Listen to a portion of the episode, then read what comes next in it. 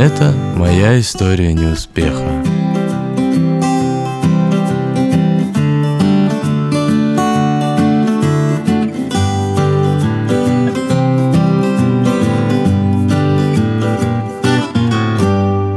Привет! Это подкаст «Фонаря. История неуспеха», котором я, Никита Парменов, И я, Екатерина Лобановская. раз в две недели общаемся с предпринимателями, обсуждаем, как они пытались открыть бизнес, какие ошибки допустили и какие выводы сделали после ряда неудач. Это последний выпуск первого сезона проекта «История неуспеха». И для такого особого случая мы нашли очень крутой кейс. Сегодня у нас в гостях руководитель SEO-компании Great Steve Евгений Колунов. И он расскажет нам о неоправданных вложениях в раскрутку компании и потопе, который чуть не похоронил его бизнес. Привет! Привет. Привет. Как ты вообще решил заняться бизнесом? Ну, я не помню сам тот жизненный момент, когда решение ко мне пришло в голову. А, Могу только рассказать о том, что на это могло повлиять. И тут опять-таки копать можно ши- широко и глубоко. А, Первые уроки предпринимательства я получал еще в детстве. Два эпизода расскажу. Один из детства, один из юности. Значит, из детства. Мне родители подарили, когда я был в детском садике, а мне было 5 лет, подарили мне набор э, пластмассовых солдатиков. Я пошел сразу же в детский сад с этим набором. Там у меня был одногруппник, Артем. А, он был меня старше и умнее. И предложил мне поменяться на пистолет до конца дня меняемся. Вот я весь день ходил с его пистолетом, а когда вечером отдавал, отдавал ему пистолет, э, он сказал, что солдатиков моих нет. Такой со скорбью в голосе говорит, они ушли на войну. А, ну, я поверил. И э, тот момент я потом анализировал и понял, что в, этой, в этом э, кейсе да, я научился, э, не важно, что ты говоришь, важно как. То есть вот с уверенностью надо говорить. Это был первый урок. Потом уже, когда мне было 18 лет, я только-только закончил школу и подрабатывал тем, что копал землю, денег не хватало. И тут моим родителям подарили классного котенка породы курильский бобтейл. Удивительная кошечка, она с, с, эм, коротким хвостом по природе, то есть его не купируют, не отрезают, он сам такой. А, Задние лапы э, длиннее передних, она бегает как кролик, три раза глаза меняют цвет, гладкошерстная, маленькая все время, вот уже хочется, чтобы котенок не вырастал, А, был всегда маленьким, да, вот, потому что он красивый. Вот она была всегда такой, и это порода, которая там один-два котенка максимум может э, иметь в приплоде. И все ее очень хотели купить. Мы не могли ее ни с кем повязать, потому что в Белгороде э, не было представителей этой породы. Но зато у меня был кот по имени Томик. Ну, то есть дворовый, такой уже матерый кот, который держал в страхе всю округу. И как-то в дождливый э, день с грозой я упросил маму оставить э, Томика переночевать. Ну, в общем-то, волшебство случилось. И Люси, так звали э, Бобтейла, она родила пять котят. И еще надо сказать, что у меня был друг Слава, который очень жаждал этих э, котят купить, как- какого-то котенка. И он знал все- всю эту легенду э, и как бы был в очереди еще ранний предзаказ, грубо говоря, оформил. И Слава был из обеспеченной семьи, чего я о себе не могу сказать. И, короче, когда появились эти пять котенков, я думаю, что делать? С одной стороны, вот дружба, с другой стороны, финансовые возможности.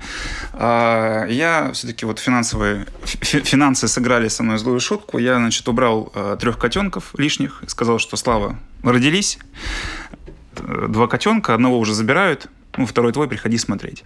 Он приходит, все классно, он говорит, забираю, девочка, все, говорит, сколько денег? Я говорю, ну, Слав, говорю, 2500. Он говорит, это, это э, немало. Я говорю, не-не-не, все хорошо, короче, он заплатил мне 2500, по тем временам зарплата в Белгороде была там тысяч пять средняя, А, это, было, это были хорошие деньги. Эм, В общем, через некоторое время со Славой мы встретились на остановке Родина, я стоял в сторону Дубового, он меня забрал любезно, и тут начался разговор за котенка, это был, может, месяца через четыре, и он говорит, слушай, говорит, а вот ты говорил, что она там глаза три раза цвет меняет.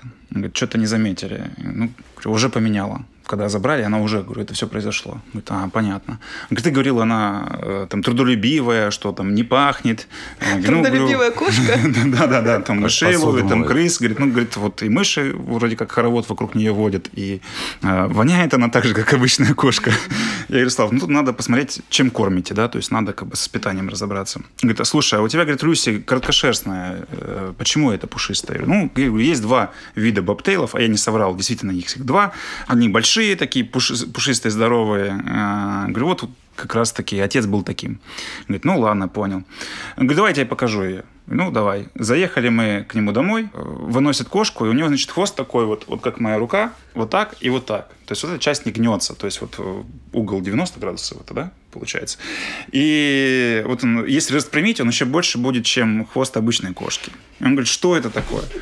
Говорит, почему такой хвост? Я говорю, ну, как бы от природы у, каждого разный хвост, у тебя вот такой. Ну, собственно, радуйся. А, собственно, со Славой мы больше, больше, больше не друзья.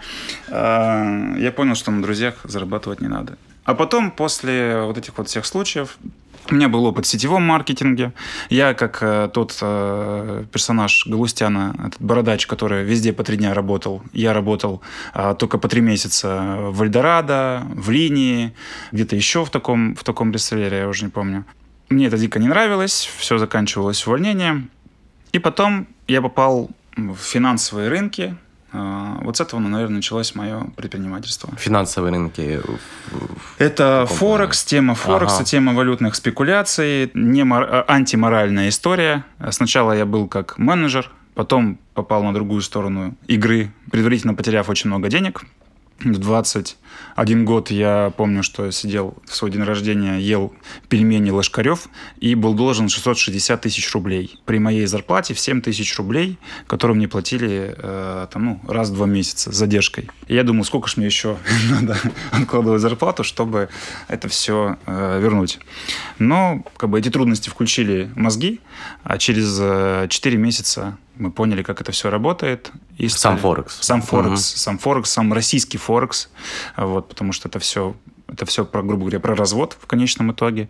И последующие два года мы очень бурно развивали бизнес. Уже я был собственником компании. Одним из собственников компании были офшорные счета, э, много филиалов от Магадана до Новгорода. Прям успешный успех. И мне вдруг стало важно, на чем же я зарабатываю деньги. То есть стало мое какое-то такое взросление личности. Совесть включилась. Совесть включилась. Я все бросил на пике э, Открыл за лето парикмахерскую, такси, пивной магазин понял, что это такое деградирование на старость. За три месяца этим всем побаловался летних, э, все продал.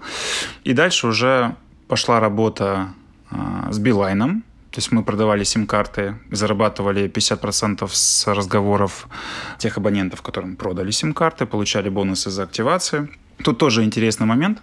Я после э, финансов и после этого опыта с парикмахерскими ну, понимал, что это не мое, амбиций много – и вдруг э, мама говорит, э, смотри, Жень, в моей рекламе увидел объявление, в Туле требуются, значит, оригинальные директора, зарплата там какая-то космическая от 75, и возраст строго до 25 лет. Именно, то есть не от, а вот именно до. А, вау, прикольно. И, короче, я поехал в Тулу на собеседование. Мне говорят, ну, ты должен, собственно, продавать сим-карты потом ты станешь региональным директором. Ну, так как я сам разводил людей, я понимал, что это, что, как это все работает. Но мне было интересно разобраться в этом. И я остался в Туле, и первые, собственно, первую неделю я ходил с пакетом, там, в городе, где меня никто не знает. То есть я до этого зарабатывал, еще там, говорю, два месяца до этого я зарабатывал там по 300 тысяч рублей, какие-то космические деньги. А, а тут я, значит, хожу, продаю сим-карты вот в холодную, да, там по рынку. Меня пару раз чуть не забирали в милицию, жаловались а, и после первой недели, когда я выполнил этот план э, и понял, что ну, на чем все, весь этот бизнес держится, они там привозят себе в Тулу со всех регионов и говорят, что мы там потом откроем у тебя в твоем городе регион, а пока они брали как таких более-менее вменяемых кадров на вот эту вот работу, да, э, продавали сим-карты. И я поехал, приехал в Белгород, пошел сразу в Билайн и сказал, ребята, я вот имею такой опыт, хочу хочу так работать с вами. И мы начали продавать эти сим-карты через промоутеров, э, начали продавать их во всех магазинах, вообще любых. То есть ты организовал продажу сим-карт, сим Билайна? Да, в области, да, можно так сказать. Мы завели их даже в Почту России, мы завели их в Роспечать, вот мы были как бы на, на, на истоке этого. Но у них очень быстро, буквально каждый день менялись условия. Постоянно переподписывали кипы бумаг. А, мне это надоело, и тут меня позвали в щебневую компанию, так как Белгород здесь э, рядом с Украиной, возили вагонами щебень, мне позвали приближенные к губернатору люди возглавить э, компанию. Там я был в должности генерального директора. Работа была не пыльная, потому что подвижной состав этих вагонов, он шел, грубо говоря, 10-12 дней. Ты заранее знал, откуда он придет, куда уйдет. У тебя был один подвижной состав, и, в принципе, ты мог легко распланировать свой месяц, а то и два. И, в общем, это было такое, с утра просыпаешься, пьешь джус, потом бассейн, вот, английский язык, саморазвитие. Но я все равно понимал, что я деградирую, несмотря на все эти развлечения.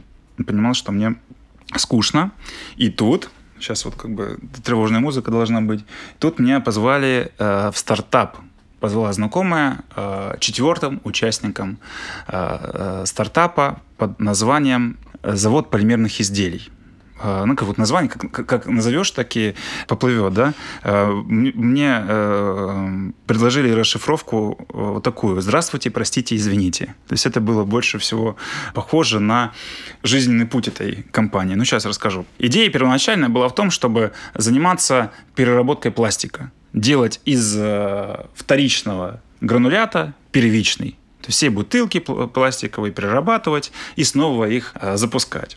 Был проект, и рассчитывали ребята получить э, субсидии, инвестиции от администрации в размере там, 70%. Ну, то есть изначально сказочные какие-то ожидания. Но цифры в миллион, в 2 миллиона евро которые оценивались, оценивался проект, возбудили во мне те амбиции. Я понял, что вау, это что-то большое, что-то глобальное, тут еще экология, и моя, э, мое уже тогда тяготение к чему-то осознанному, светлому, отдать, скажем, карме должок за предыдущие года, оно сыграло. За Форекс. За Форекс, да. Сыграло со мной злую шутку. Я а, вписался. Ну и как бы, как это происходило? Три учредителя. Один говорит, у меня там 3 миллиона денег. Второй говорит, у меня 2 миллиона. У тебя сколько? У меня там полтора. Ну, говорю, ну, у меня, собственно, полтора. Ну, хорошо. Следующая встреча когда мы понимаем, что субсидии там не получить, мы решили э, делать э, приформы, из которых потом выдувается бутылка. Угу. На приформу нужно меньше денег. Нужно как бы 7 миллионов, допустим, да, там не миллион евро. Э, снова производим перепись активов. Тот, который говорил 3, говорит, что у него полтора. Тот, который говорил 2, у него там миллион. Следующий, третий, там тоже там миллион, но это надо брать кредит. Но я как бы, ну, у меня полтора. Это примерно как получалось. Во сколько? На 100 тысяч, а у вас и на 100. Итого 100 тысяч 100. Знаешь, примерно так. Поняли, что опять денег не хватает. Решили подумать, ага, а зачем нам реформа? Давайте бутылки выдувать уже. То есть реформа стоит там 30-40 копеек, а бутылка стоит 8 рублей. Вот и, э, и у нас один в Белгороде монополист. Сейчас мы здесь быстренько рынок. Ты, Женя, будешь отвечать за коммерцию. Я там, Кирилл, буду финансовым директором. А вы там остальные там два, которые... Один там был учредитель, который работал в банке, другой э, работал в электрике. Они как бы по, совмещ... по совмещению были пассивными инвесторами mm-hmm. да, всего, всего действия. Мы купили бэушный станок а, мы снова произвели перепись активов. Еще и меньше, суммы, да? суммы еще уменьшились. А, ну, мы а, все-таки запустились, сняли склад на Константина Заслонова, огромный склад, наняли узбеков, это важно, потом проговорю почему. И, короче, начали врываться в рынок в мае в самый сезон мы вошли, вошли с демпинга жестокого, и все эти пивные ларьки, практически все их забрали на себя. Но э, потом начались э, тревожные звоночки. Первый тревожный звоночек это было качество продукции. Часто бывало такое, что у бутылки разрывало дно да, при подаче газа, но это, ладно, полбеды, понятно, что там партия некачественная. А бывало так, что бутылка целая, тебе наливают там пиво, ты идешь, а из нее из, из дна течет тоненькой струйкой фонтанчик бьет. И проблема-то в том, как э, увидеть это, как проверить, что там есть эта маленькая дырочка. И, в общем, в полной э, антисанитарии на Константина Заслонова узбеки сидели, брали бутылку, прислоняли ее к рту, рукой э, закрывали дно и в нее дули вот так и проверяли. То есть, если воздух не шел... Потом эти бутылки продавали продавали их везде. Какая, какая например, жесть. Например, в фермере. Соответственно, мне это не могло там нравиться, потому что ну, какой, какая-то жизнь происходит. А, нам сильно не хватало снова денег. Снова карма, да? Да, снова карма какая-то, как-то по-другому все это поворачивается. Нам сильно не хватало денег. А, с другой стороны, были такие впечатляющие темпы. Я даже позвал в проект своего друга, который просто, давай я там еще вложусь денег. Тоже взял какой-то кредит там на 2 миллиона вложил. Пятым зашел учредителем, пятым. И вдруг мы стали понимать, что, собственно, во-первых, заканчивается сезон, во-вторых, мы больше не прирастаем, потому что есть емкость рынка. Монополист уже включился, тоже опустил цены еще ниже. То есть э, мы его лояльных потребителей забрать не можем. И к тому же он еще отъедает обратно свой кусок, который мы у него отобрали. И тут, значит, уже э, лето заканчивается, э, денег нет, все же поставили себе большие зарплаты, э, заложили кредитные обязательства, за склад мы там что-то платили 150 тысяч рублей, у нас были газели, которые ломались, у нас были водители, которые пили. И узбеки, да? Да, и эти узбеки, которые там же ночевали и вешали белье э, на ленточке возле этих бутылок. И я понимаю, что капец, э, и надо продавать бизнес прямо сейчас, какой он есть. Э, продал я за миллион сто в рассрочку на 12 месяцев. И так как у нас у всех были деньги кредитные, то есть понятно, что ну, это было ни о чем, у нас э, было больше, чем 100 тысяч э, платежей на каждого по кредитам, э, и плюс это были все проценты, да, потому что первые там несколько лет ты платишь э, проценты. В общем-то, вот здесь и была жопа, потому что я влез еще и в кредиты, мне пришлось продать все, что, что, то, что я имел. Плюс э, я взял частично, ну, наполовину я взял обязательства своего друга, которого потянул пятым учредителем, потому что ну, как бы... Совесть. Совесть. Э, совесть. И, в общем, безвозвратно испортил себе кредитную историю. Начались темные времена. А, это времена, в которых меня там преследовали коллекторы, которых там а, домой э, ко мне приходили и вешали, э, ну, на, на стену родителей вешали, что здесь живет неплательщик. А, родители моего, мои там, ну, 50-х годов рождения, 51-52, они в совершенно другом мире выросли и вообще этого всего не понимали. Там конфликты.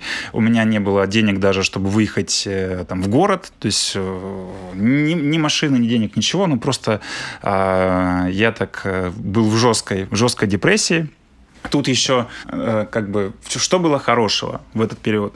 Э, это немножко не про бизнес, про личное, да, то есть я познакомился со своей будущей женой, будучи, будучи еще успешным, то есть когда, когда это было, еще не было этого проекта, и она училась там за рубежом, по гранту ЕС училась, сама из Белгорода.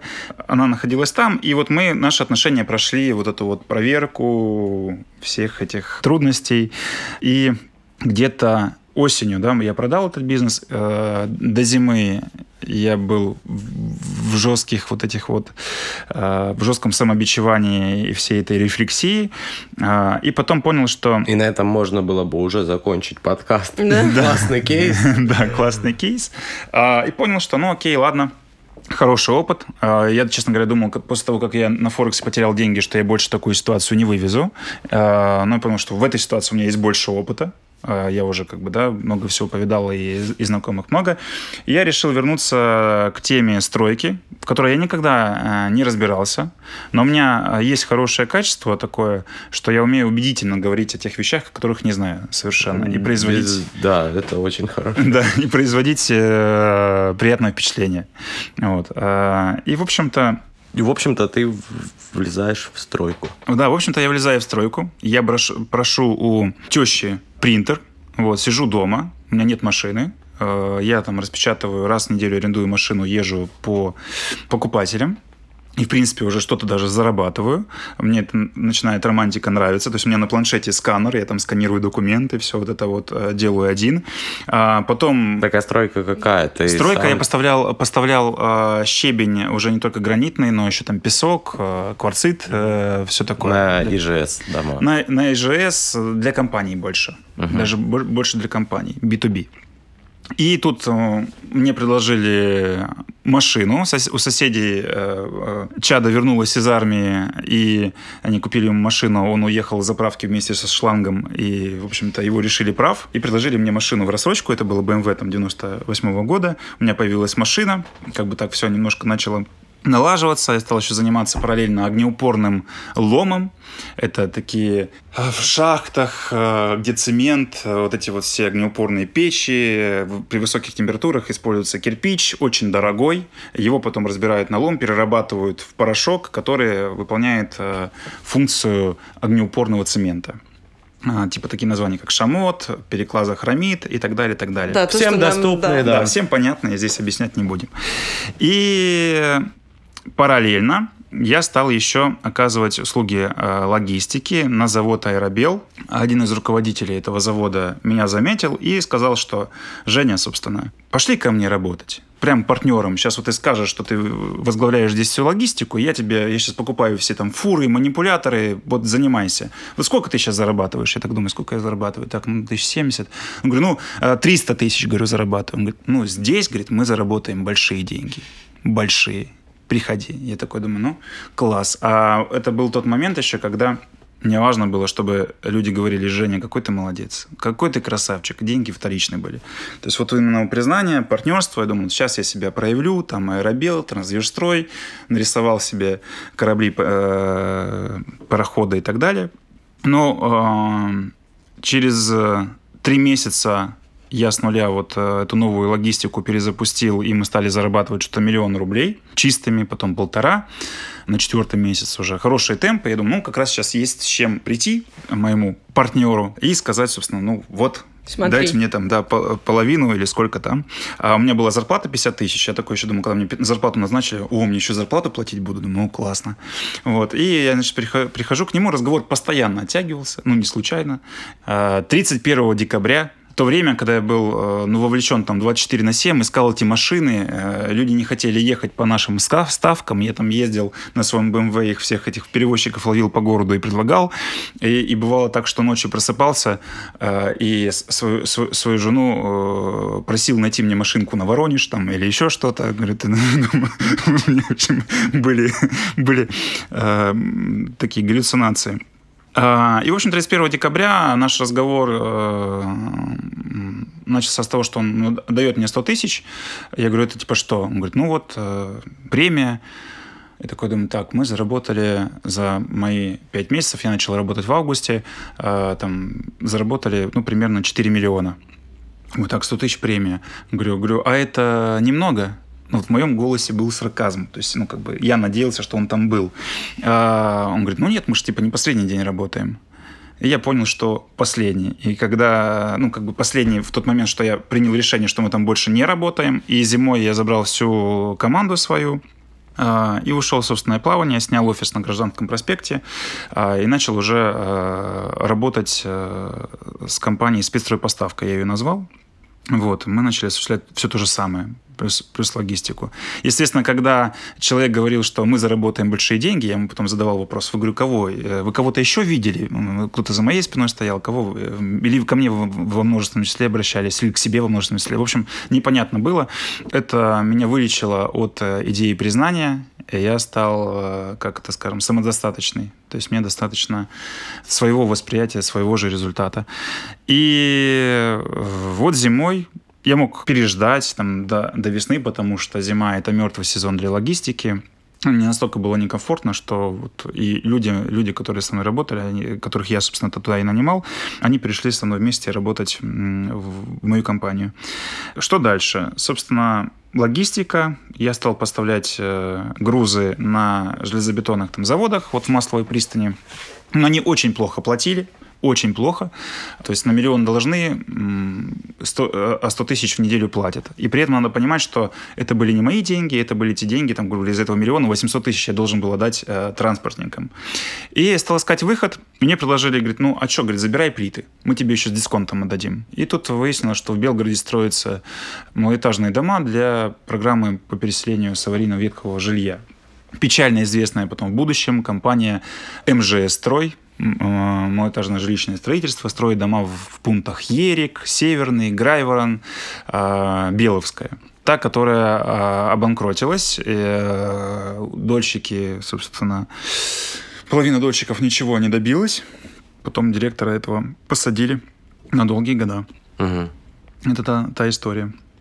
В общем-то, я продал им эти плиты и стал понимать, что, ага, классно, если я ввожу, делаю транспортные услуги, потом забираю плиты, то я становлюсь более конкурентным для завода, я по кругу зарабатываю больше, и э, у меня этот принцип потом на несколько лет вперед как бы отложился, потому что я старался сделать завод зависимым от себя. То есть я поставлял арматуру, забирал товар, я там э, потом даже экспериментировал зерном, там продавал говяжью кровь, забирал отходы, и когда к тебе, когда на завод приходит какой-то конкурент, И он говорит, я там хочу плиты забирать. А он говорит, а ты, э, говорит, а ты арматуру там будешь нам поставлять или будешь забирать еще вот эти блоки? Он говорит, нет, я хочу только плиты. Он говорит, ну, ты извини, у нас есть Евгений, который нам вот то и то делает, да. И э, я занимался стройкой, я по-прежнему ее ненавидел, но деньги зарабатывал.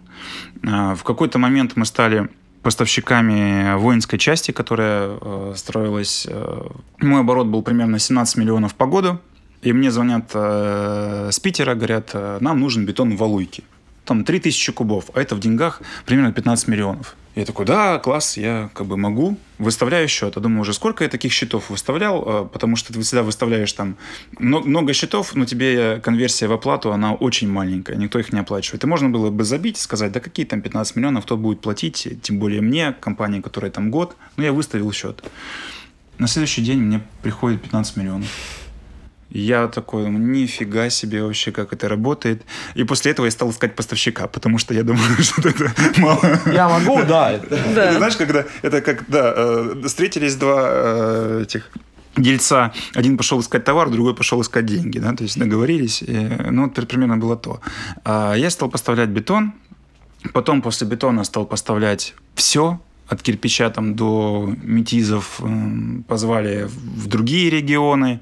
И в какой момент Да, в какой момент от э, стройки, где хорошо, тепло, 15 миллионов да, было переводишь? хорошо. Да, оборот уже на следующий год у меня был 250 миллионов, ну, чтобы понимать примерно. То есть был 17 миллионов до этого, а следующий год уже был 250, и примерно на этом уровне он держался. Я понял, что я сформировавшийся крутой предприниматель, который уже может участвовать и в конкурсе «Лидер- «Лидеры России», и может давать советы, и может быть ментором, и может быть коучем. Ну, в общем, я был, э, был вне себя от любви к себе. Мгм. И тут пошел такой тренд на серийное предпринимательство. Начали э, выступать успешные, успешные бизнесмены в, на Ютубе, блоги, там типа трансформатора, да, где показывают там красивую жизнь, как, как все это без ограничений можно делать. Там, «А, точно, серийное предпринимательство. И я стал искать идею.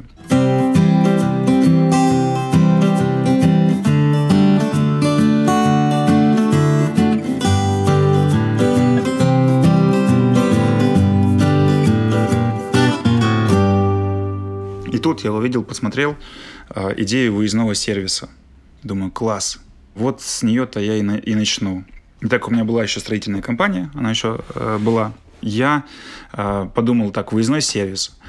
Белгород, маленький город. А что я хочу? Я хочу вот много городов, франшиза. А как я буду продавать франшизу в, в, типа, в- маленькие города, если э, я не знаю, как это работает в маленьких городах? И Белгород такой город специфичный, вот с него-то мы и начнем. Я придумал, значит, название. Э, тут в- на этом рынке э, сервисных мастерских в основном э, какая-то зацикленность на название с, э, с буквы «Ай». То есть «Ай сломал», «Ай починил», «Ай молодец», «Ай холодец», «Ай трендец». Ну, в общем, жестко. И я понял, надо концентрироваться на Стиве. Думаю, ну какой Стив? Ну, конечно же, крутой, то есть, ну или великий. И, в общем, Great Steve — это название, которое сформировалось. И потом мне нарисовали логотип. Я заплатил за него 50 тысяч рублей по знакомству, да, э, друзьям дороже. Потом буквально, когда я написал уже статью, э, после которой вот, собственно, вы меня позвали на подкаст, я там узнал в комментариях, что этот логотип был украден. И он создан давным-давно. А, И это вообще не логотип, это маскот. А, И когда я захотел зарегистрировать, это было лицо Стива Джобса, по сути, карикатура. А, Я хотел зарегистрировать как товарный знак, и мне сказали, как бы, нет, а, отказ. Я говорю, почему? Ну, он слишком похож на Джобса. Блин, как бы очевидно. Вот. И подготовка заняла у меня примерно полгода. В эти полгода уместилось то, что я пошел учиться в Сколково. Там мне сразу же сказали, что меня не приняли с первого раза, и мне сказали, что Женя, ты, тебе сильно не нравится то, чем ты занимаешься. И они были правы. То есть стройка мне совершенно не нравилась. Так, а чему ты учиться пошел? Открывать э, И- ну, там была такая... сервис? Там есть программа «Практикум для директоров», просто... Управлять бизнесом. Управлять бизнесом, да, да, да, профессиональные управленцы. Я пошел туда учиться, а, и параллельно как раз запускался у меня а, Стив. Он запустился в июле 2017 года. Сколько потребовалось денег, чтобы запустить такой бизнес? Ну, 50 тысяч, понятно, уже на логотип. Да, там 50 тысяч на логотип, а, 30 тысяч на сайт. То есть он был не очень дорогим при- ну, во время запуска или... а, Я его сделал его очень дорогим. Он не должен был быть дорогим, но я его сделал э, дорогим. А, Что я сделал? Ну, во-первых, мы были на пятом этаже. Я подумал, что сервис, собственно, выездной, поэтому тоже откроемся на пятом этаже. Открыл его в соседнем кабинете. Посадил туда ребят. А мы же выездной, приходить не надо, мы сами приедем. А это только айфоны были? Ну, это только, только, Apple. да, это только Apple. Сначала это был только Apple. А, я взял много э, мастеров. В общем, э, взял четырех человек, еще управляющего взял, потом администратора, закупщика. В общем, впрок. Как надо, Я-то, да, да. сейчас будет. Сейчас я покажу вам, как тут, э, э, как тут строить бизнес. А, все знакомые мои были в восторге. Говорят, вау, выездной сервис. Это же никуда ехать не надо, вся жизнь в смартфоне. Да, да, класс. И действительно, эти знакомые подпитали эго. И первые э, две недели они были клиентами этого Ты- сервиса. подожди, идея была в том, что у меня сломался iPhone, я звоню вам, Да. а, вы приезжаете, и прямо у меня дома чините Или на iPhone. работе, да. За 20 минут тебе, тебе чинят. Мгм. тебе чинят телефон. Да. И вот эти знакомые подогрели значит, уверенность. А, Я поставил там грандиозные, амбициозные планы. Значит, мы, значит, сентябрь мы делаем 100 ремонтов, октябрь мы делаем 200 ремонтов, там, ноябрь 300, в декабре мы открываемся в Воронеже. Я дал интервью Билл Вэй, где уже рассказал, что на второй месяц я не вижу здесь конкурентов в городе. Да вообще, как бы, сейчас, подождите. Но а на самом сервисов деле- дофига было на тот Се- момент. да, сервисов было очень много, и в городе, в котором за 10 минут можно обойти, объехать его весь, ну, до реконструкции Щорса. Вот. э, Конечно же, было это была сомнительная идея, и люди, люди просто не доверяли. Э, Доходило до того, что э, звонила там тетя Шебекина говорила, там, у меня iPad, я хочу типа, к вам приехать. Мы говорим, так у нас по Шебекину доставка бесплатная. Идея была еще в том, что эта цена должна быть столько же, сколько в сервисе. Не, ты не должен переплачивать за доставку. Говорит, нет, я хочу приехать. Я говорю, ну, можем забрать вас с остановки Родина. Говорит, нет, я хочу прийти к вам. То есть вот как бы вот, ну, ну окей. И вот таких было большинство. Люди шли к нам на пятый этаж в, в бизнес-центр, который был с ограниченной транс- транспортной доступностью, отсутствием вообще внешней рекламы.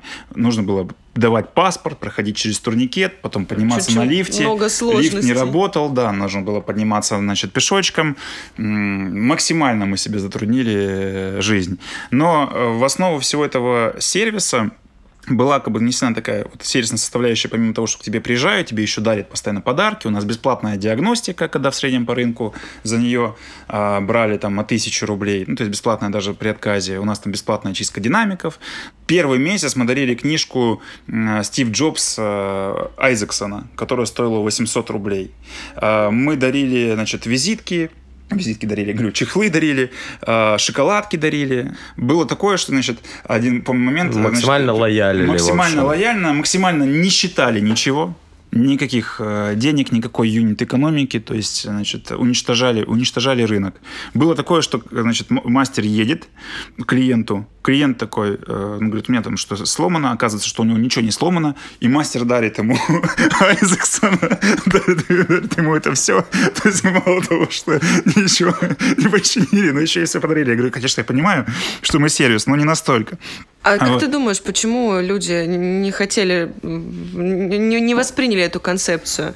Почему им А. все-таки проще прийти и потратить свое время, чем просто вызвать? Это вроде неплохая идея, мне Э, кажется. Да, идея неплохая, она в мегаполисах, в мегаполисах работает, э, но здесь город маленький, Все э, друг другу не рано доверяют. еще, да, и люди э, предпочитали чиниться у знакомых, ну, там, в доме быта, еще где-то что-то что чинить, и не доверяли. Ну просто. да, так всегда. С айфонами, типа, тебе поменяют там какой-нибудь э, экран на поддельный, все дела, и ты идешь постоянно к тем, кого Да, тут как раз знаешь. была логика в том, что ты увидишь, что тебе поставят. То есть это все произойдет при тебе, да, там не, не за шторой.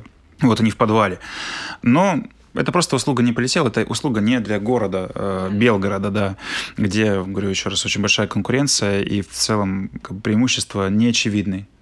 И, собственно, год мы получали убытки. Еще как... А, еще что? Прикольно то, что мы, опять-таки, тот человек, который нам сделал вот этот фальшивый логотип, через которого он вел нам фальшивую SEO-оптимизацию. Ну и, естественно, и SMM. Ну, про SMM ладно. Погоди, ну, типа, у тебя первый там убытки какие? То есть ты, ты зарабатывал сколько там?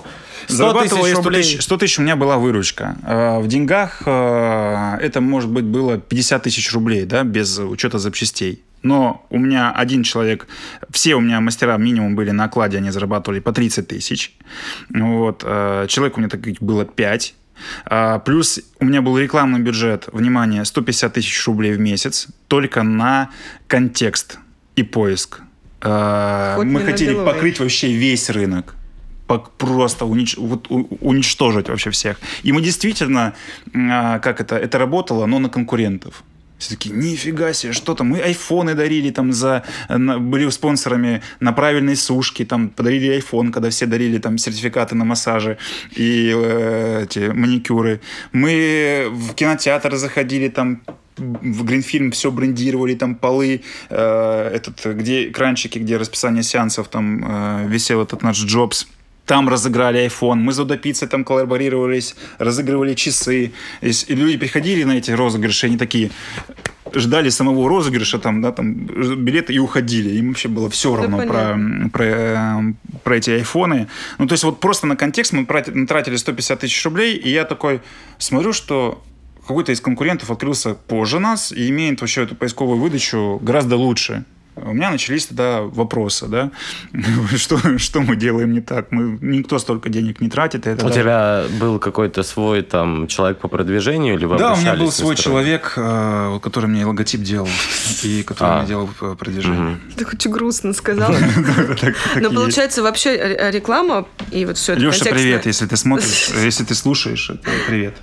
Она не работает, ну как, то есть она не привлекала того количества людей, которое вам нужно было. То есть вообще все, все приходили Да, на правильную сушку, забирали свой бесплатный iPhone и все. Да, да, и к нам не приходили. То есть мы были, ну, полно... То есть, смотри, на протяжении первого года в среднем убыток в месяц был примерно 300 тысяч рублей. Все это было еще потому, что бизнес-то был для меня не основным. Я был расфокусирован, у меня была еще стройка. И так как я понял, что в первые три месяца, что бизнес так не взлетает, я немножко потерял к нему интерес и занимался э, своим строительством.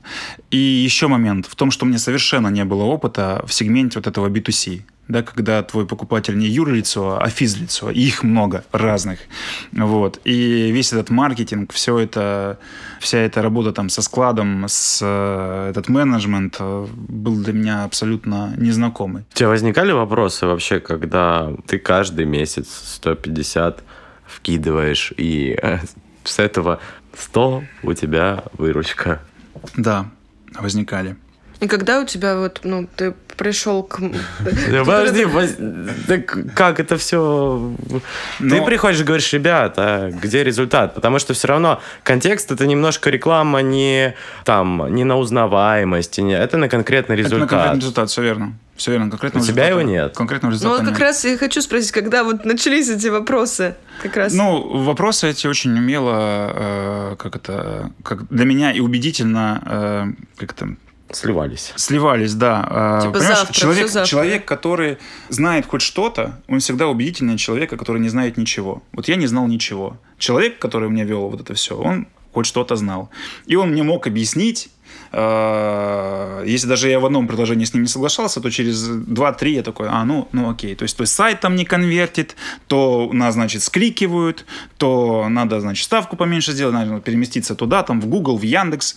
В общем, и еще один важный момент. Я человек, который абсолютно не любит цифры и э, ненавидит все, что связано с э, рутиной, ну, в плане какой-то там операционной деятельности, э, там, подсчетов, да. Вот excel вот эти, да? Да, excel вот эти. Я вообще...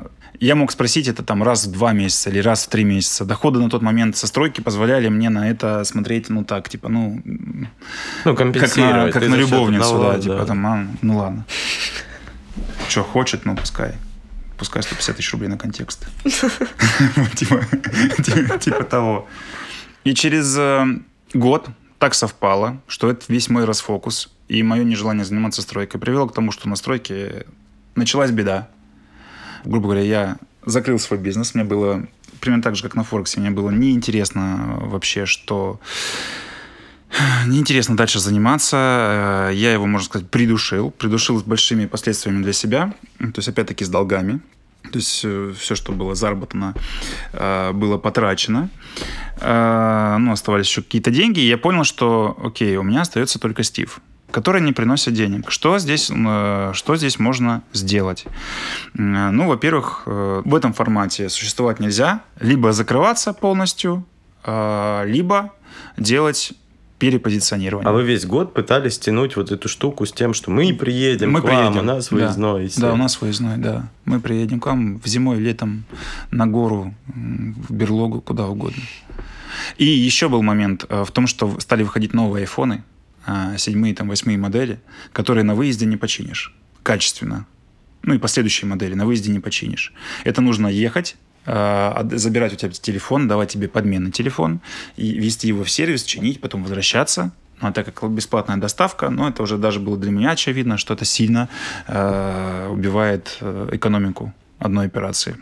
И ты такой ребрендинг. Я такой ребрендинг, да. Стал искать логотипы. А, ребрендинг, подожди, а вы, ну у вас не было логотипа все это время? Все это время у нас был этот маскот, который мы не смогли зарегистрировать. Да, а. я стал думать о ребрендинге уже, ну как бы с другой позиционированием, уже полноценный сервисный центр с отказом от ремонта, который вот уже будет производить впечатление на входе, да, что ты задача была такая, чтобы ты не понял, куда ты попал. То есть вот ты привык видеть ну, сервисный не вот, центр. Не вот эти вот подвальные, не да? Не вот эти подвальные, да. Помещения. Где там едят шаурму и другой рукой крутят тебе дисплей, вот, ну, вот не вот это. А, и, и там, где... И узбеки вот это вдувают. Да, и узбеки, да, продувают тебе динамики. Мне очень запомнилась эта история, извините. А, так, и продолжим ребрендинг э, Стива. Э, после, опять-таки, нескольких попыток э, логотипа э, мне попадается Стас Сизиков, э, белгородский... Стас точно будет это слушать. Да, привет. Стас, Дизайнер привет. Стас, привет, да. И он мне э, за смешные деньги э, короче, делает, делает логотип и попадает в мое представление с первого раза. Ну, только там черточку нужно было повернуть, да, вот, то есть вот происходит вот так. Делает брендбук, у меня картинка складывается, и мы, значит, находим помещение, открываемся в Империале, на родине, открываем сервисный центр. Там, значит, я уже взял девочек э, на роль администраторов, то есть теперь, потому что вот инженеры, они, знаете, они интроверты, они э, в, там, в пятом или шестом поколении, они абсолютно не любят общаться э, с людьми, то есть им надо там сидеть, копаться в запчастях. Э, но у меня э, так получилось, что они участвуют и в контенте в том числе, там, да, там и ролики записывают. Ну, на самом деле, это творческие личности, которые, просто которых нужно раскрыть, создать им среду для того, чтобы им было, было удобно. Стоп, может, мы просто проскочили или реально первым делом было поменять, э, ну, сделать ребрендинг? Ну, да, так как ты переезжаешь, э, первым делом было сделать ребрендинг, потому что, во-первых, я хотел товарный знак, зарегистрированы. Это хотелка просто была, или это действительно было... Надо, э, необходимость? Да. Да нет, это больше хотелка была. Просто я не видел, ну, как я уже, как у меня, знаешь, я сразу ракету строю, вот это вот проблема. Не поэтапно там, да, сначала бумажный самолетик запустил, потом еще какую-то модельку, а сразу надо ракету, и я понял, что, ну, мне неинтересно будет, если не будет каких-то признаков бренда, которому меня тянет вот, которым, с которым мне интересно. А этот маскот, когда я понял, что нерегистрируемый, перестал быть для меня привлекательным. В общем, ребрендинг Стива, дела пошли чуть лучше, но не сильно. То, то есть, ну, основная штука, тебе бизнес не приносит деньги. Мне тебе, бизнес не приносит деньги. Да. У тебя там проблемы с рекламой, с продвижением, со Да, всей... я отказался уже на тот момент от... Э... С всей штукой. Ты такой, блин, Ребрендинг. Надо очки на нарисовать, вот, ну, да, очки да, да, будет да. классно. Слушай, ну, примерно так. Не, ну я как поняла, ребрендинг это полно, ну, просто э, не только очки нарисовать. Да, это перепозиционирование это... формата. То есть мы теперь не выездной сервис, мы теперь э, сервисный центр, у нас нет этого. Ну, мы теперь, теперь поняла, мы чиним не уже... только Apple, мы чиним уже и Huawei, и Xiaomi. Uh-huh. А, вот, и у нас еще бесплатная чистка динамиков теперь.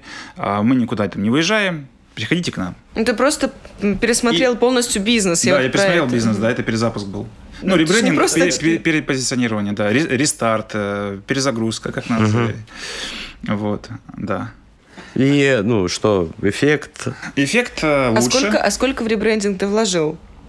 Я понимаю, цифры не любишь, но э, интересно. Цифры не, лучше, не любишь. Ну, давай. А, ну, просто... До, давай удачного, так. до удачного конечного варианта логотипа после маскота я потратил 1070.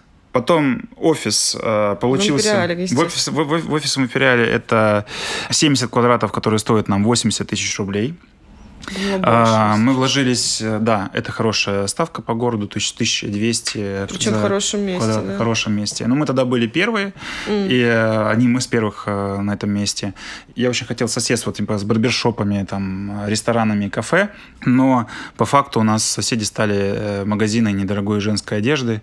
Э, Я был удивлен, но потом, на самом деле, когда вот они открылись, они открывали все позже нас, трафик мимо нашего крыльца вырос в разы, и я стал думать вообще, тем ли я занимаюсь или нет.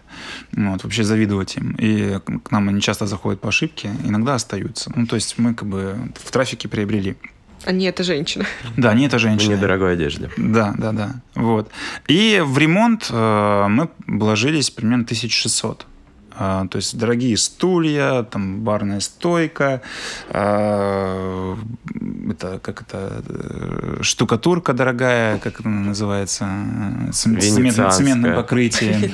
Ну да, да, светящиеся вывески, буквы. И как вот потом, забегая вперед, э, там в одном из чате говорит, у него, э, говорили про нас, что у нас одна вывеска стоит дороже, чем весь бюджет SMM и, и- и все затраты у другого сервиса. А, ну да. Ну, в стилек, в общем. Короче, да, мы, мы вложили стелек, также там оборудование, э, ну, которое, ко- которое давно хотелось, мы купили. И вот начался, начался жизнь нового сервиса. Но Ну, так совокупно сколько стоил ребрендинг? Ну, примерно. Ну, примерно 900 тысяч. Где-то вся эта пере- перезапуск 900 тысяч стоила. А, Ну, то есть э, на этот момент я уже потратил где-то миллиона три э, по ладно, убыткам есть чисто. уже я знаю твой кейсик, э, я его читал, да. А, то есть, условно говоря, только в рекламу, в рекламу. Только в рекламу 3, да, да, 2,5-3 миллиона было потрачено по разным оценкам. Ну, в сам, в сам запуск изначальный, да, то есть тоже много, много было денег. Можно было уже открыть, э, я не знаю, сколько сервисных центров за эти деньги, то есть миллионов 5 или 6 э, общая, общая сумма была. Но так как никто не считал, сложно сказать, где там правда была. Я, как многие предприниматели, начинающие предприниматели или незрелые, они э, не хотят туда заглядывать. Они знают, что там плохо, но лучше я не буду как бы заглядывать, потому что вдруг Это спать не н- смогу. Не, не вижу. и да, не хорошо. вижу, да, да, не вижу, значит, этого нет. Ну, Зажмурился, представил, что этого нет. Так примерно я вел бизнес. И как после ребрендинга пошло? Потихоньку пошло. Но надо понимать, что у меня были сформированные э, ежемесячные расходы, ну, на себя, там, на семью, там, да, и бизнес, э, я должен был на чем-то зарабатывать, а бизнес не зарабатывал. Мне было прям таки печально, и мне многие советовали закрыться. Э, Эти многие жили со мной в одной квартире. Вот. Ее зовут жена. Да. В одной квартире, в доме много советов прилетало. Да я и сам понимал, что, ну, как бы плохо, но надо дам себе еще какой-то испытательный период. На самом деле меня очень сильно удерживали люди. А Я помню первый поворотный момент, когда я решил, что, блин, я буду до конца уж сколько смогу. Это когда э, мой главный мастер, Паша, позвал меня, говорит, говорит, пойдем кофе попьем в Калипсо, пойдем кофе на Калипсо рядом. А, Мы сели, я думаю, ну, все, сейчас он увольняется. Ну, сейчас все, как бы Паша увольняется. Он говорит, э, он начинает со слова, говорит, Жень, мне предложили работу в другом сервисе. Позвали, там мой знакомый э, предложил, предложил работу в другом сервисе. Я поехал, э, посмотрел, ну там, говорит, э, первый этаж, там небольшая комнатушка, там, говорит, там что там 10 квадратных метров, ну, сидишь. Говорит, я посидел там выходной. Говорит, я понял, что я не смогу работать. Я не смогу работать ни в каком другом сервисе, кроме э, Great Steve. И говорит, и если надо, э, я типа буду до конца, останусь один, я буду работать, э, можешь мне там не платить, э, я могу там и на звонки отвечать и работать э, в сколько дней, сколько, ск- ск- сколько нужно. И у меня тогда... Это преданность появились- подкупила тебя. да, эта преданность подкупила. А, Ну, то есть вот, я знал, что я деформирую инженеров, потому что ну, у нас там не было штрафов никогда. Потому что в моем понимании, да, это немножко другая тема, но э, ты не можешь развиваться, если ты не совершаешь ошибок. Тебе нужно чинить, делать сложный ремонт. А если я тебе говорю, что, чувак, если ты загубишь телефон, ты заплатишь там 10 тысяч рублей, ну, ты не будешь просто за них браться. Ты будешь делать дешевые, э, понятные для себя ремонты и не будешь развиваться как профессионал. И я, соответственно, не буду получать клиентов. Никто из этой, из этой стороны не выиграет. Я понимал, что я их деформирую, что они не смогут работать в другом сервисе, но это было такое подтверждение сильное. И я писал в, в кейсе, что я там, размещал объявление на Авито, я размещал его два раза. О продаже. О продаже бизнеса. Э, вот на тот момент, когда мы разговаривали с Пашей, э, я разместил за день до этого, и после разговора с Пашей я его удалил. Это был первый раз, когда я понял, что ну все, мы, мы работаем до конца, мне это ценно, и я Паше благодарен очень. Он с нами до сих пор работает. Ну, а ты размещал, прям продается Продается готовый бизнес, да, продается готовый бизнес. Со, со, со фотограф, фотографиями реальными, да, со всеми. Да, Там 2 миллиона, не, если... Бои... Это в последнем варианте было. А. Тогда там было в 2 миллиона за все. И не боялся, что все вот так вот, ну, поймут, что все плохо. Ну, условно говоря, твои же инженеры, твои ну, же я уже был, э, Или ну, это... они, они уже все примерно понимали. Они же понимали, что... Коллективное отчаяние. Коллективное отчаяние было, да. Они понимали, что как бы все плохо, заказов нет. И тут еще параллельно я решил снять ролик. Чтобы это такая, да, штука. Ну, это как с ребрендингом, ну, ты типа, же понял. Да. Ты все, ты давай, все понял про давай, меня. Давайте, давайте снимем Слушайте, ролик. денег нет, а давай очки нарисуем. Блин, что-то все плохо, не помогает. А может ролик снять? Ну, вот примерно так, да. Прикольно. Прикольно, да. Это э, нестандартно. Ну, в общем, ролик занял много времени. О чем ролик должен был быть? Ролик Я был... смотрела. Я не смотрел. Да, давай прервемся, посмотришь. А, ролик был про, э, про наш сервис, как бы, что это за сервис, чем мы отличаемся от других. Это все с юмором, с иронией, ну, в общем, это все, как мы любим. Короче, мы начали снимать этот ролик, э, наступила зима. Зима – тяжкий период для сервиса. Почему? Извините за тупой, может, ну, вопрос? Ну, потому что асфальт покрывается снегом, телефоны теперь уже не бьются, люди не выходят. Просто у меня самый, вот когда ломался телефон, это как раз зима, и я постоянно в зимой хожу в сервисный центр. А основное, да, это разбитые телефоны? В основном, да, 70% это разбитые телефоны. Ну, э, как, я сейчас уже немножко другого мнения про зиму, да, зима у нас тоже сейчас нормальная, она выровнялась, у нас нет какого-то плохого месяца. Зимой аккумуляторы в основном меняют люди. Но в том формате сервиса, который был тогда, зима, это было... Мы бы э, закрылись, скорее всего. Уже зимой мы бы закрылись, потому что, ну, денег у меня не было. И я параллельно э, загорелся идеей другого стартапа э, английского языка по телефону. И э, вот зимой уже ну, было, было сильно тяжко. И тут, значит, нас затопили. Нас затопили соседи сверху, которых рабочие не, в, э, не отключили батарею.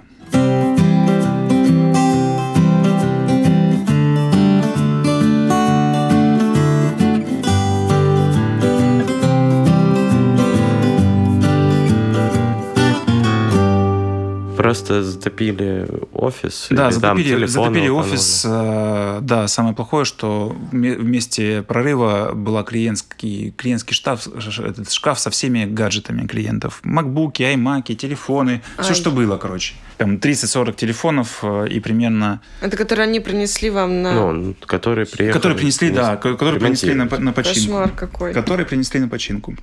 И у меня первая мысль была, на самом деле, то, что я думал, что мы как бы закроемся, а когда нас затопили, я думаю, о, ну, теперь мы не закроемся. Теперь мы как бы эту ситуацию повернем э, в другое русло, потому что первое, что я сделал, то есть я поговорил с нашим арендодателем, э, и он мне освободил от аренды там, на два месяца и объяснил все как есть.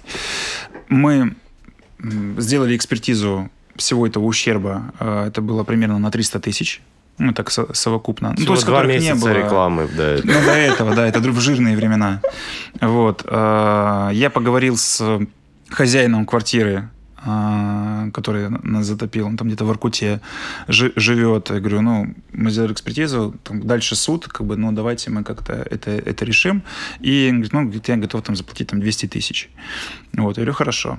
Он заплатил 200 тысяч. А, мы обошлись с клиентскими гаджетами, ну, то есть мы потеряли, э, мы починили их все сами там, да, пришлось вложить где-то 1040. По итогу в ситуации, где один месяц аренды стоит 80 тысяч, да, то есть 160 и плюс 200 э, тысяч возмещения, 360, а, это нам помогло продержаться до, а, ну, практически до лета. То есть мы уже были примерно, в, в, стали выходить в ноль, нам стали давать корпоративные заказы, и, и тут вот вышел уже, летом вышел уже ролик, и жизнь сервиса изменилась. Ролик я не видел, и, наверное, ну, может, кто-то еще, те, кто будет слушать, коротко, чё, в чем идея, концепция была, как он помог, почему он помог. А, давай о результате просто скажу. То есть, как ролик Идея просто. Э, Про, в чем суть? В чем суть? Ну, Катя пусть расскажет. Катя, Если ты не ну, хочешь, пусть Катя да, расскажет. Ну, давай сейчас я, я попробую. Начинается «Добро пожаловать в Great Steve». То есть, там камера показывает офис, какой у нас, как у нас все красиво. Показывает, что вы привыкли там чинить... Э, раньше вы думали, что ремонтная мастерская выглядит так. И там гаражные ворота, стоит какая-то такая... Такой персонаж в роли валютчика там сплевывает угу. да, разговаривая по телефону, там на заборе написано «ремонт всего». Вот, сейчас добро пожаловать здесь. А, тут выбирайте, где бесплатно, выбирайте, вот здесь бесплатная диагностика, да, в Грейстиве, а вот здесь, где этот валючик сплевывает, там, платная, там, да, а, мы там можем починить э, в любом состоянии ваш гаджет, то есть приходит пожарный, высыпает пепел, э, его там за секунду собирают в новый телефон, потом рассказывают про наш путь, что мы там за первый год потратили там 2,5 миллиона э, рублей на рекламу, там косплей на Волксфолл-стрит, мы кидаем карлика куда-то. Масштабно, интересно, что мы там даем, там мы изящными пальчиками наклеим а, вам защитное стекло, подарим фирменный чехол, там хоккеист ну, Такая креативная вратарь. презентажка. Да, креативный, э, цепляющий ролик. Вот теперь никто не пойдет смотреть, все рассказал. Нет, наоборот, я, например, я хочу посмотреть, про да, креатив... как карлика кидает. Креативный, креативный ролик, э, да. И нами э, заинтересовались, э, во-первых, поставщики, стали нам давать лучшие условия по цене там, и по отстрочке. Э, заинтересовались э, инвестиционные фонды. Серьезно, после ролика? Да, после ролика. Ну как, не только после ролика. Этот ролик, э, как бы он был магнитом, я просто проводил работу некую в этом отношении, там, да, там сбрасывал разные чаты, э, презентации о себе, и вот этот ролик, ну, как бы, он говорит, да, ролик классный. То есть начиналось mm-hmm. у нас разговор, что ну, вот, вот и ролик классно сняли вообще, блин, я видел ваш ролик. Вот это вот всегда было вступительными словами. Ну, людей, а, да, привлекает обложка такая какая-то, что-то да. интересное. И мы даже подписали инвестиционное соглашение с фондом а, из структуры Тилтех. Это как бы бирюзовые технологии, да. А, это фонд, который владелец компании «Вкусвилл». Угу. Антон Кривенко создал. Альфа-акселератор он назывался. Они должны были с нами открывать филиалы в городах там в Питере, в Воронеже, и мы уже на тот момент действительно стали э, они, сервисом прибыльным. Они что они предлагают? Они, они предлагали э, деньги, деньги, угу. деньги в обмен тогда на 49% от прибыли, э, ну, и доли филиала. Каждого... Да, каждой, каждой точки, да, конкретно точки. Мы стали в себе увереннее, пока они там думали, мы открыли в Туле филиал в партнерстве с моим товарищем. Э, вот открыли, он стал, он был еще э, интереснее по дизайну, по концепту классно. И мы решили, что мы не будем повторять э, дизайн ни в одном из сервисов, он не будет повторяться. И потом открылись в Алматы. Почему там? А почему там? Ну, это вот Сколковский одногруппник мне давно а. он просил, и я ему отказывал, потому что... Ну, я вообще отказывал в франшизе, э, и отказал себе в этой идее, потому что как раз-таки мои уже состоявшиеся морально-этические нормы не позволяли мне продавать то, что убыточное. Mm. Вот. А, ну, как бы, де- денег... Не кота, да? Да, вот да, да, не... это не, не с котом это история, да. Деньги, деньги были не главное. И вот он уговорил меня по формату франшизы открыть в Алматы, а мне стало интересно, во-первых, я могу назваться международной компанией, да, Казахстан же все-таки. Второе, это возможность на расстоянии в 4000 километров проверить э, свой менеджмент. С, да, системой. то есть с работ, работу системы. И Алматы – это отдельная история. Московский ЦУМ. Представили, да? Вот представьте, что вместо всех этих бутиков весь этаж занимают продавцы с горбушки. Вот. А на фасаде, значит, сумма идет реклама там всех официальных сервисов, типа МТС, там, МВидео, и они говорят там, переходи на светлую сторону, покупай у официалов. Вот представили? Вот это вот Алматы. Там в ЦУМе сидят продавцы горбушки. Все остальные... А где там ЦУМ? Там, ну, недавно просто видел карту Алматы за 2012 год, и там карта преступности, то есть просто количество мест по районам отмечено. Это... И там есть один зелененький участок в центре Алматы, вот. Где-то, где-то там? Или... Слушай, у тебя хорошая подводка к следующему, к следующей части рассказа. Сейчас я тебе объясню. Наши соседи там Хьюго Босс, Rolex, Папа Джонс. И тут вот Грит Стив. И у меня такое было ощущение, что как в той шутке, знаешь, там Роберт Де Ниро, Сильвестр Сталлоне, Дмитрий Харатьян. В фильме какого черта здесь делает Дмитрий Харатьян? Вот мы как бы Харатьян. С чем мы столкнулись? Это отсутствие какой-то золотой середины. То есть ты либо покупаешь ультра дорого, в обычных ремонтных мастерских, например, чинишь телефон за ультра э, дорого, либо тоже в обычных мастерских за ультра дешево. Середины нет. То есть iPhone может стоить, грубо говоря, там 70 тысяч, и этот же iPhone в другом месте может стоить 110 тысяч. И как бы непо, не, непонятно. Очень большое, очень большое желание халявы, э, ну, как в России там, да? Очень... Это как Алиэкспресс, короче, вот. Можно... Алмата? Да, да. Ну да. Такой э, ну, оф, оффлайн Алиэкспресс. я бы, да, не в обиду казахам, потому что я сам с Казахстана, а, вот, не в обиду. И э, что?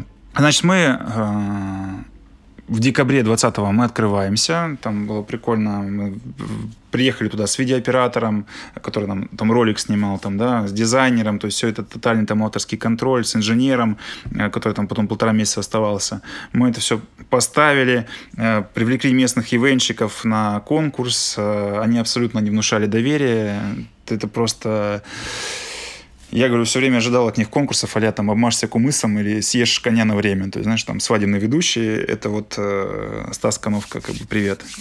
Для меня, для меня свадебный ведущий. Привет как Сизикову или привет Нет, как... другой привет. Нет, другой привет. Это, это как... Э, это диагноз, короче, для меня. Бывают, наверное, исключения, э, но я не видел.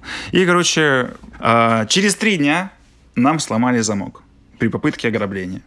То есть никого не смущало, что это оживленный проспект, центр города. Ночью чувак шел с монтировкой и начал взламывать. А не получилось, его что-то спугнуло, не знаю что, но на самом деле, если бы он продолжил э, свои старания, то смог бы обогатиться, потому что там только телефонов было там на полтора миллиона рублей.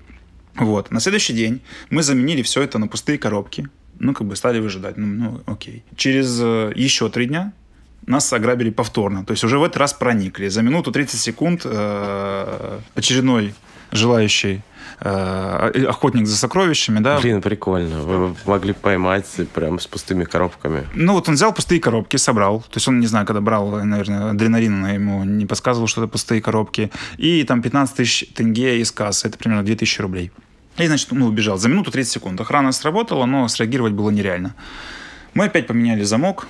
Через неделю это все вот первый месяц после открытия. Через неделю нам сломали еще раз замок.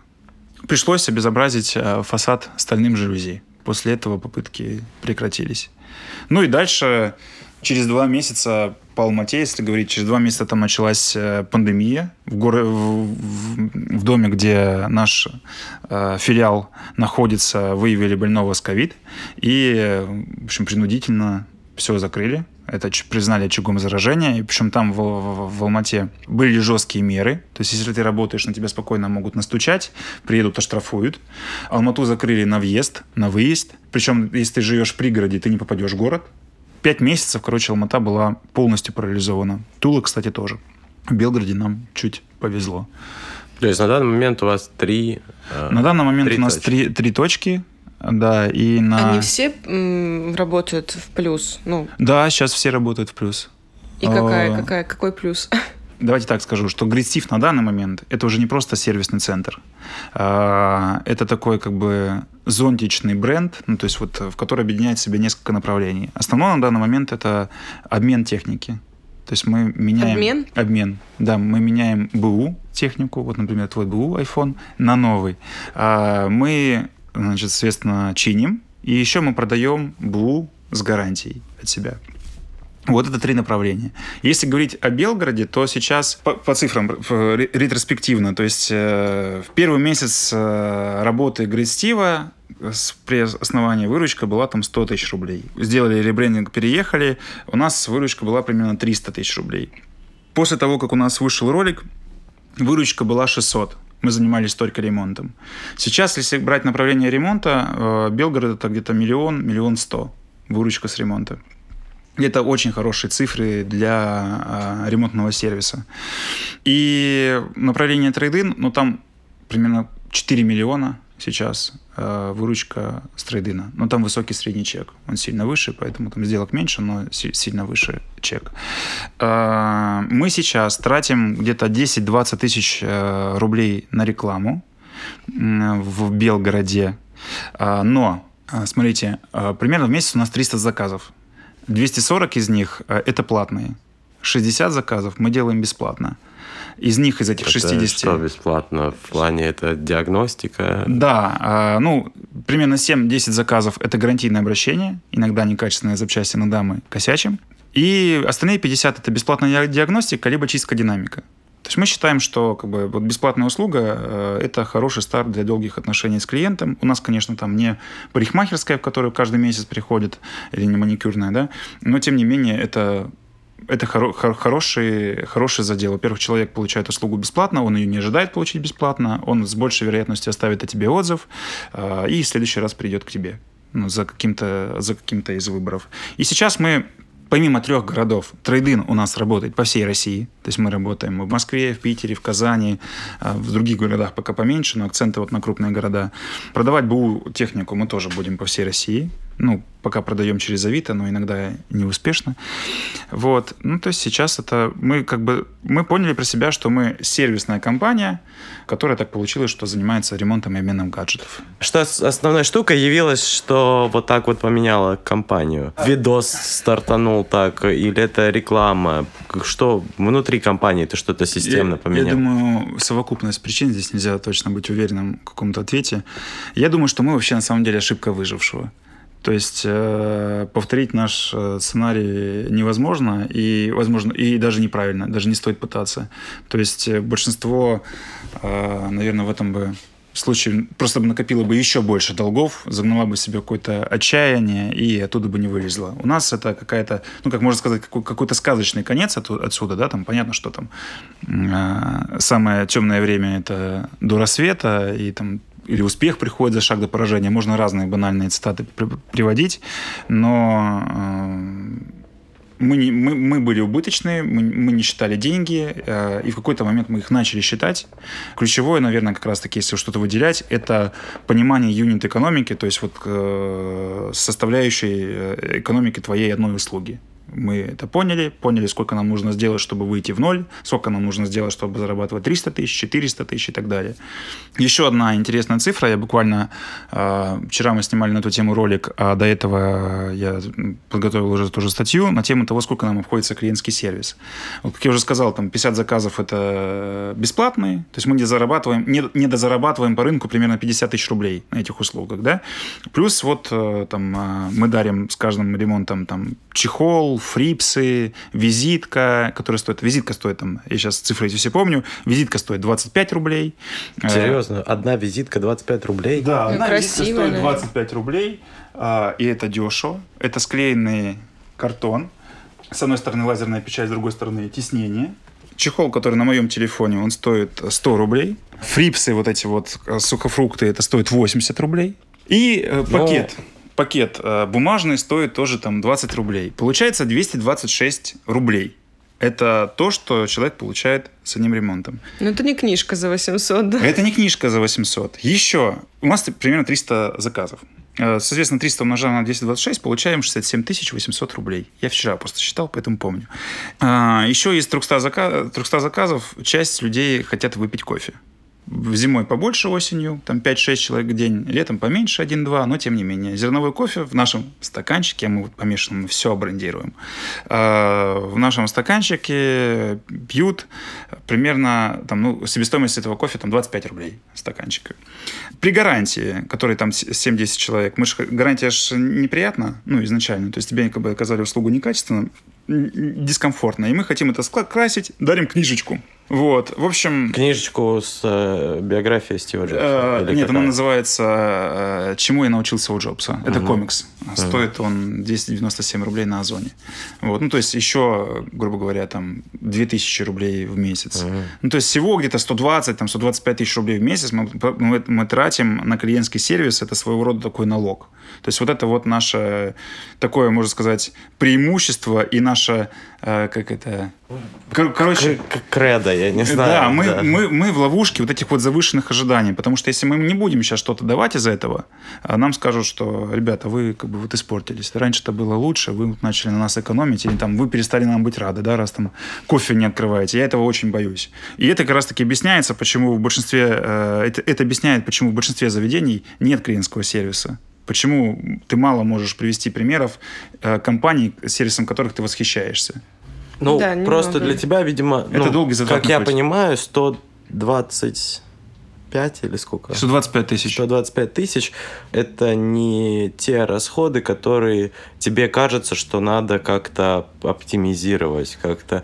Ну, потому что действительно, я не знаю, вот мне кажется, визитка, которая стоит 25 рублей, она, конечно, невероятно модная. Да. Там те, кто нас слушает, они, они не могут ее пощупать, но она модная, классная, стильная, приятная, тактильная. Да. Но можно сделать и визитки по 50 копеек за штучку, и как бы я не Но думаю, это будет что... уже не то. Это Но я не думаю, то. что что-то кардинально из этого изменится. Это такой, вот мы стильные. Давай так. Возьмите Да- еще давай- фрукты Да- сушеные. давай так тебе расскажу. Как не сушеные, а как они Э, называются? Фрипсы они называются. А, Ну, дегидрирован- и- дегидри- дегидрирован. Молодец, я Вот. вообще сам не с первого раза могу это вы- выговорить.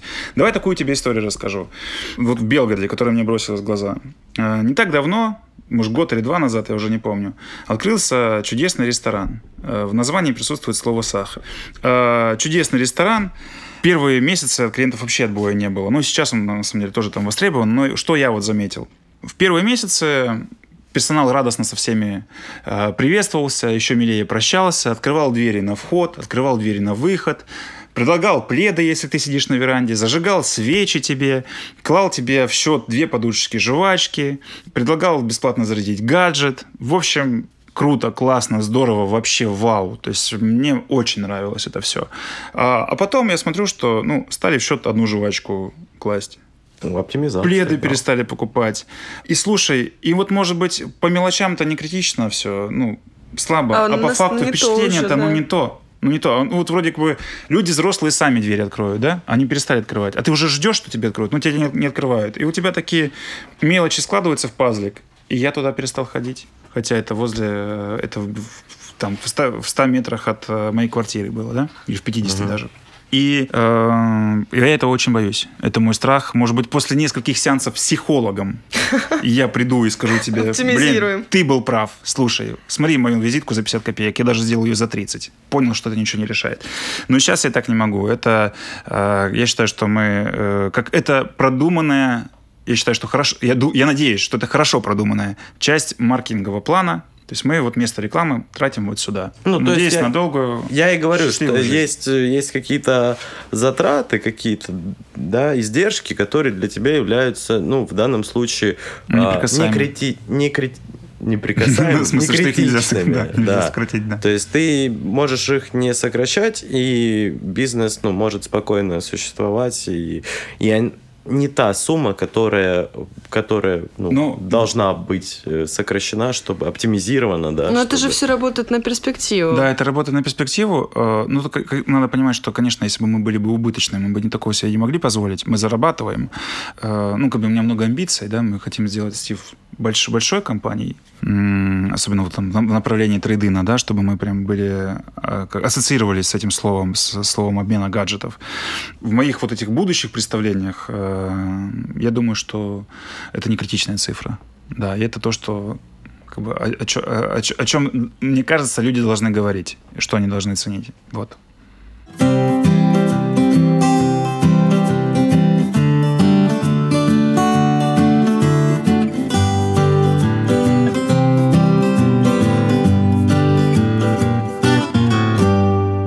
Мы просим всех, а, всех гостей, так как мы просветительская, просветительский подкаст в бизнесе. Все классно, то есть, да, э, эти кейсы многих, возможно, восхищают, предвосхищают какие-то ошибки.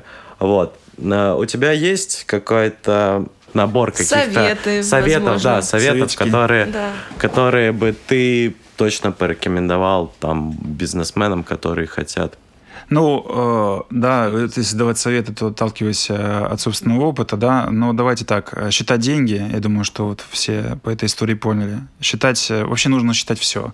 Вот в, в данный момент сложно посчитать только пиар, да, потому что там упоминания в прессе, еще там какие-то другие, другие истории, они сложно считаемы. А, нужно отключить все рекламные каналы, чтобы его посчитать. Все остальное посчитать можно. И вот все считать. Э, вот если вы такой же, как и я, э, то найдите себе единомышленника, который это будет делать. Через что? Как считать? А, Начните с э, Блокнотик курсов да, по юнит-экономике.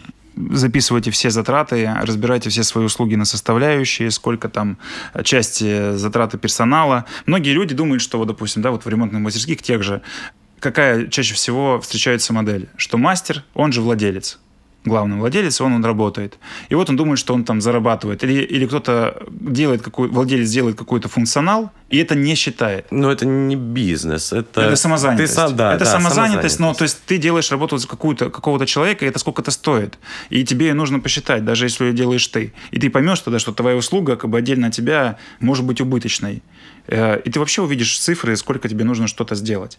Еще, наверное, дам совет про ошибки, что их надо приветствовать. Лучшее, что можно сделать, это почитать книжку э, «Черный ящик» или «Принципе черного ящика». Там э, книга на основе сравнения двух областей э, авиастроения и медицины. То есть медицина – это там, где ошибаются, это все скрывают, то есть максимально авиастроение наоборот, то есть черный ящик, расшифровка и максимальное распространение ошибки, чтобы это не повторилось. И в этой же книжке есть про стратегию маленьких шагов, ну, то есть вот чтобы не так, как я там ракету сразу строить. Мне это очень тяжело побороть. Я стараюсь себя окружить людьми, которые меня периодически стучат, стучат по голове и говорят, Женя, успокойся, подожди там. Ну Вот.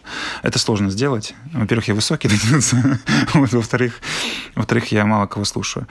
И Третий момент, вот, ну, по, по ошибкам, почитать эту книгу, э, ошибки это здорово.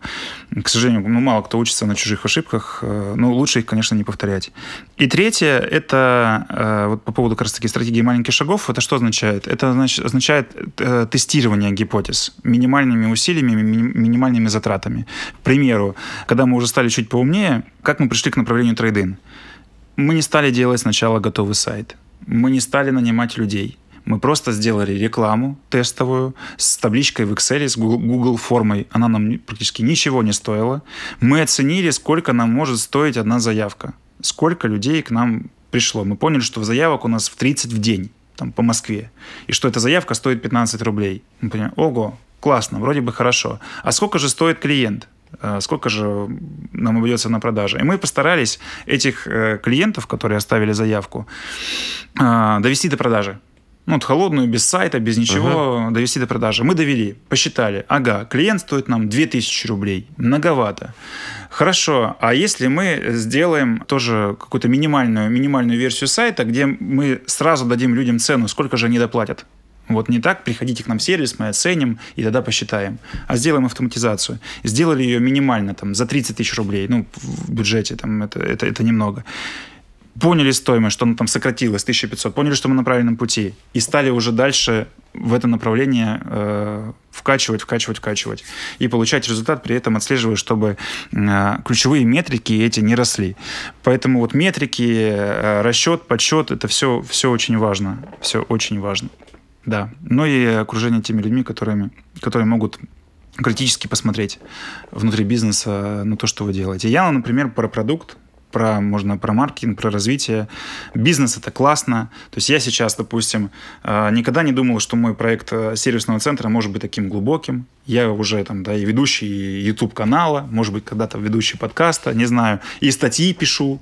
Это Э, не, ну, YouTube-каналы, вся вот эта штука, которой бизнес обрастает, ты же завязываешь это как-то Да, да, бизнес. э, Где э, это завязываешь? э, Расскажу, расскажу, конечно.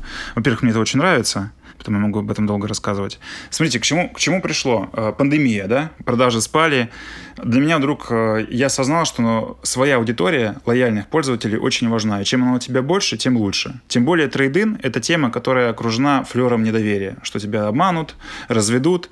И чем более известен твой как бы, бренд корпоративный, чем больше у тебя аудитория, тем больше у тебя возможности пережить такие смутные времена.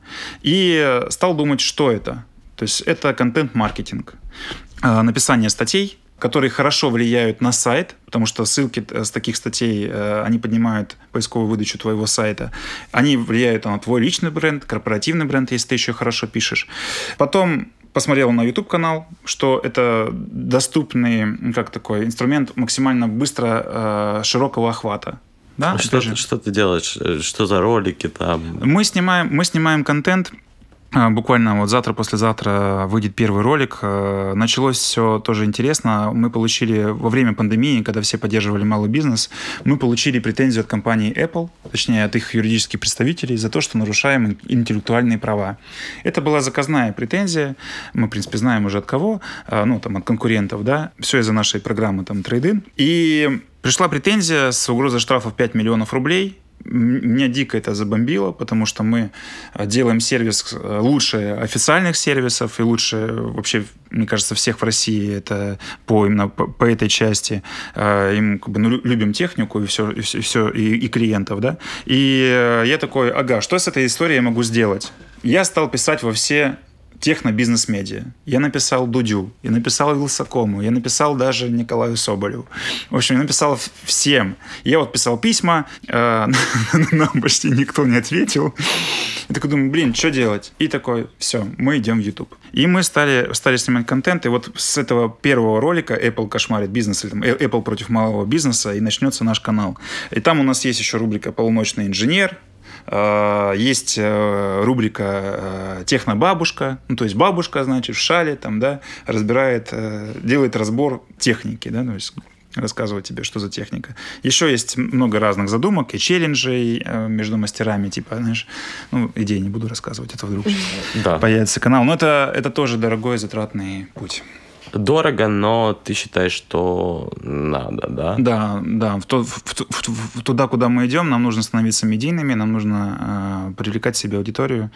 В общем, еще одно такое, такое откровение, да, вот мы сейчас можем позволить себе работать э, с очень крутыми э, специалистами, не то, что мы можем много платить, но у нас интересный проект внутри.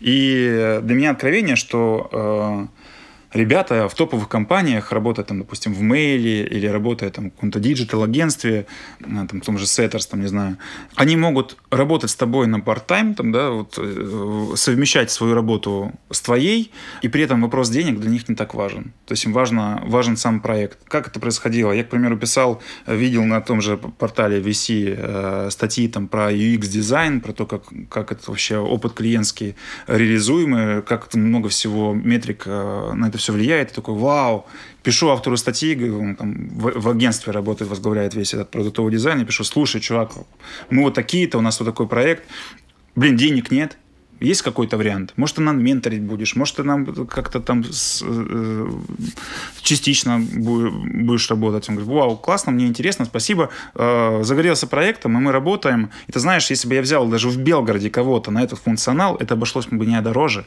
а про качество я даже говорить не буду. То есть это то, что дает это для проекта. Если у вас интересный проект, вам нужна экспертиза, можно не бояться ее получить, э, даже дешевле, чем намного дешевле, чем вы думаете.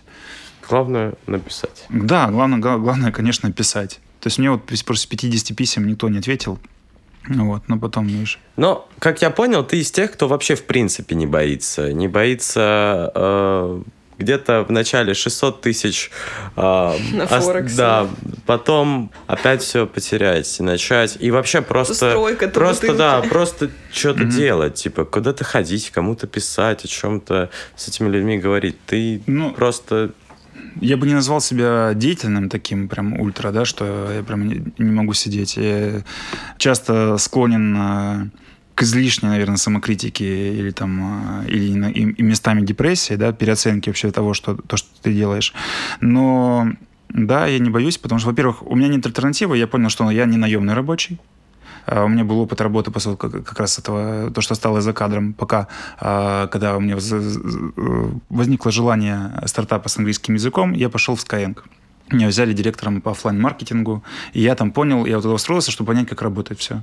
И я понял, что мой проект не взлетит, а работать найме я не, не могу. Даже в такой современной классной компании я не могу работать найме.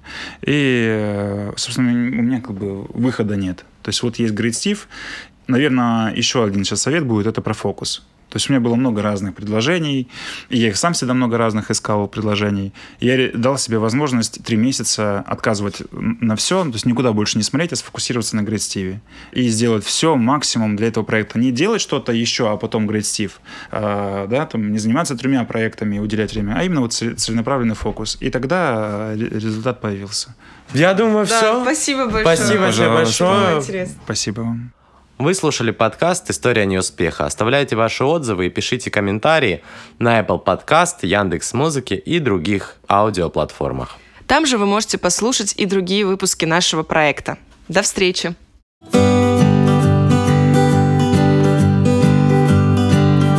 Это моя история неуспеха.